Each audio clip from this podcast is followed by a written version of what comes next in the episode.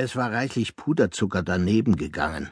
Um den Tisch besser feucht abwischen zu können, stellte Frau Smith den Teller mit den Apfeltaschen kurz auf einem Stuhl ab. Frau Worthausen setzte sich mit ihrem Riesenhintern mitten auf den Gebäckteller und merkte es nicht einmal.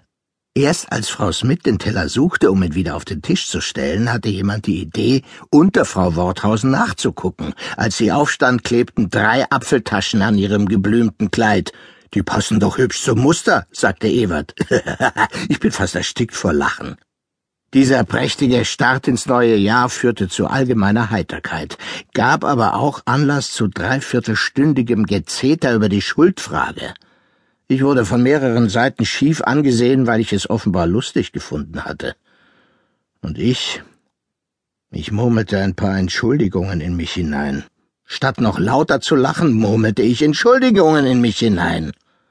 Ich, Hendrikus Gerardus Groen, bin nämlich immer korrekt, gewinnend, freundlich, höflich und hilfsbereit.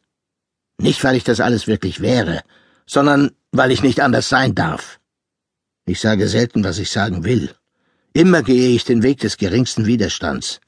Meine Spezialität, den perfekten Kompromiss für alle finden. Einen braveren Jungen hätten meine Eltern gar nicht großziehen können. Kennt ihr nicht Hendrik, der immer so höflich den Hut zieht, wenn er vorbeigeht? Das bin ich.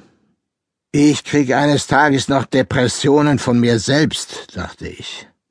Deswegen habe ich beschlossen, auch mal was vom wahren Hendrik Groen herauszulassen.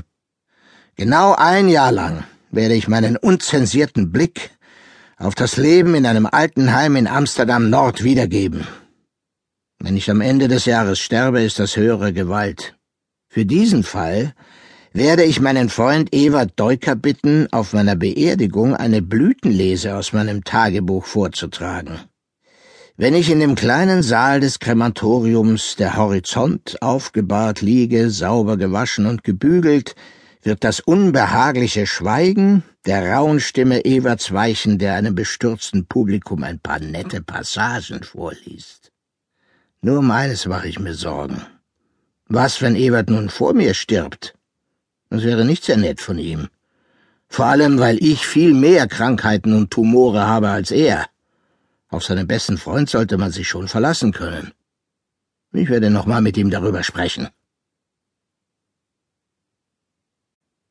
Donnerstag, 3. Januar. Evert war begeistert, wollte aber nicht garantieren, dass er länger leben wird als ich. Allerdings hatte er auch einige weitere Bedenken. Erstens, dass er sich nach dem Vortrag aus meinem Tagebuch wahrscheinlich einen anderen Wohnheimplatz suchen müsse. Und zweitens sorgte er sich um den Sitz seiner Zahnprothese. Letzteres hat mit einem schlampigen Billardstoß von Vermeterin zu tun. Seit der am rechten Auge starr hat, muss man ihm beim Zielen helfen. Evert, der schon immer sehr hilfsbereit war, stellte sich hinter ihn, um Anweisungen zu geben, mit der Nase auf Höhe des Kös.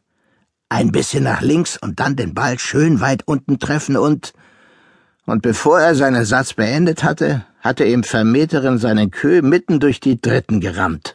Karambolage. Evert sieht aus wie ein Schulkind, das gerade seine Milchzähne verliert. Man versteht ihn kaum, weil er so lispelt.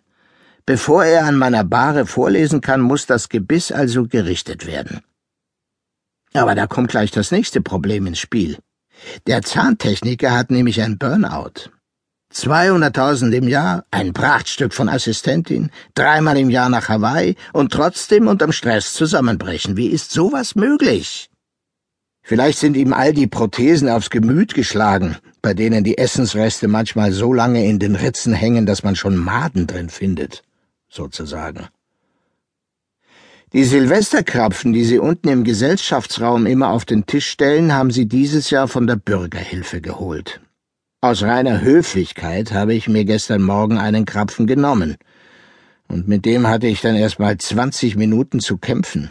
Zum Schluss musste ich einen aufgegangenen Schnürsenkel vortäuschen, damit ich mich bücken, unter den Tisch abtauchen und das letzte Stück in meiner Socke verschwinden lassen konnte. Nur deswegen stehen auch noch lauter volle Gebäckteller rum. Normalerweise ist hier nämlich alles, was man umsonst kriegt, innerhalb kürzester Zeit weg. Im Gesellschaftsraum soll um 10.30 Uhr Kaffee serviert werden. Wenn der Kaffee um 2 Minuten nach halb 11 noch nicht...